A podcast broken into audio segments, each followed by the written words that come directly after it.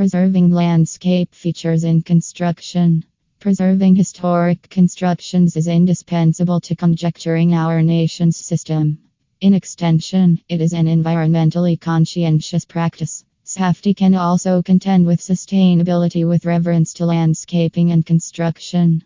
Division of green is being vigilant not to agitate the real atmosphere. Ideally, a building's construction should mingle in with its surroundings and consolidate the atmosphere wheresoever potential, moderately than suppressing or remodeling it.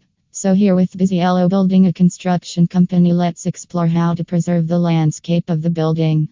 Footpaths, walkways, roadways, edge cuts, barriers, clutching walls, floors, and terraces are some of the more common landscape features found in every district of the country. When positioned in courtyards or additional areas that can be seen from the public right of way, their design often contributes to the appearance of the property and community. A landscape itself may be either historically relevant or historically notable.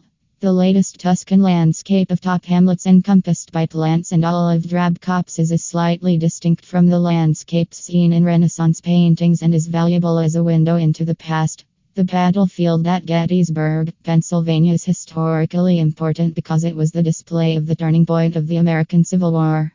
There are four treatments specified in the language of the National Historic Preservation Act of 1966 as altered. So below mentioned are the four treatments. Preservation Preservation is at the top because it is the process of implementing stratagems essential to maintain the present form, uprightness, and corporealities of a historic property.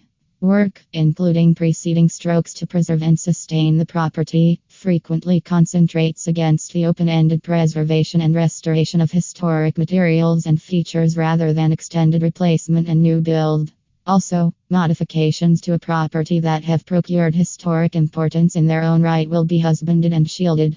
Rehabilitation Rehabilitation is on second because it is the process of making reasonable a cooperative use for property throughout the renovation, remodeling, and annexes while maintaining those divisions or signs which convey its traditional, aesthetic, or constructive values.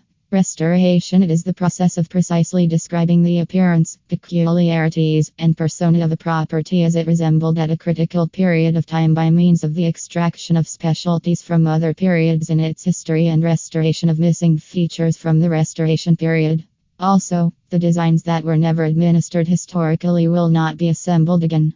Reconstruction Reconstruction is characterized as the action or means of portraying, using new development, the appearance, characteristics, and listing of a non surviving site, panorama, architecture, construction, or something to replicate its look at a specific period and in its historic place. According to Busy Yellow Building a construction company, these are the preserving landscape features in construction and treatment methods.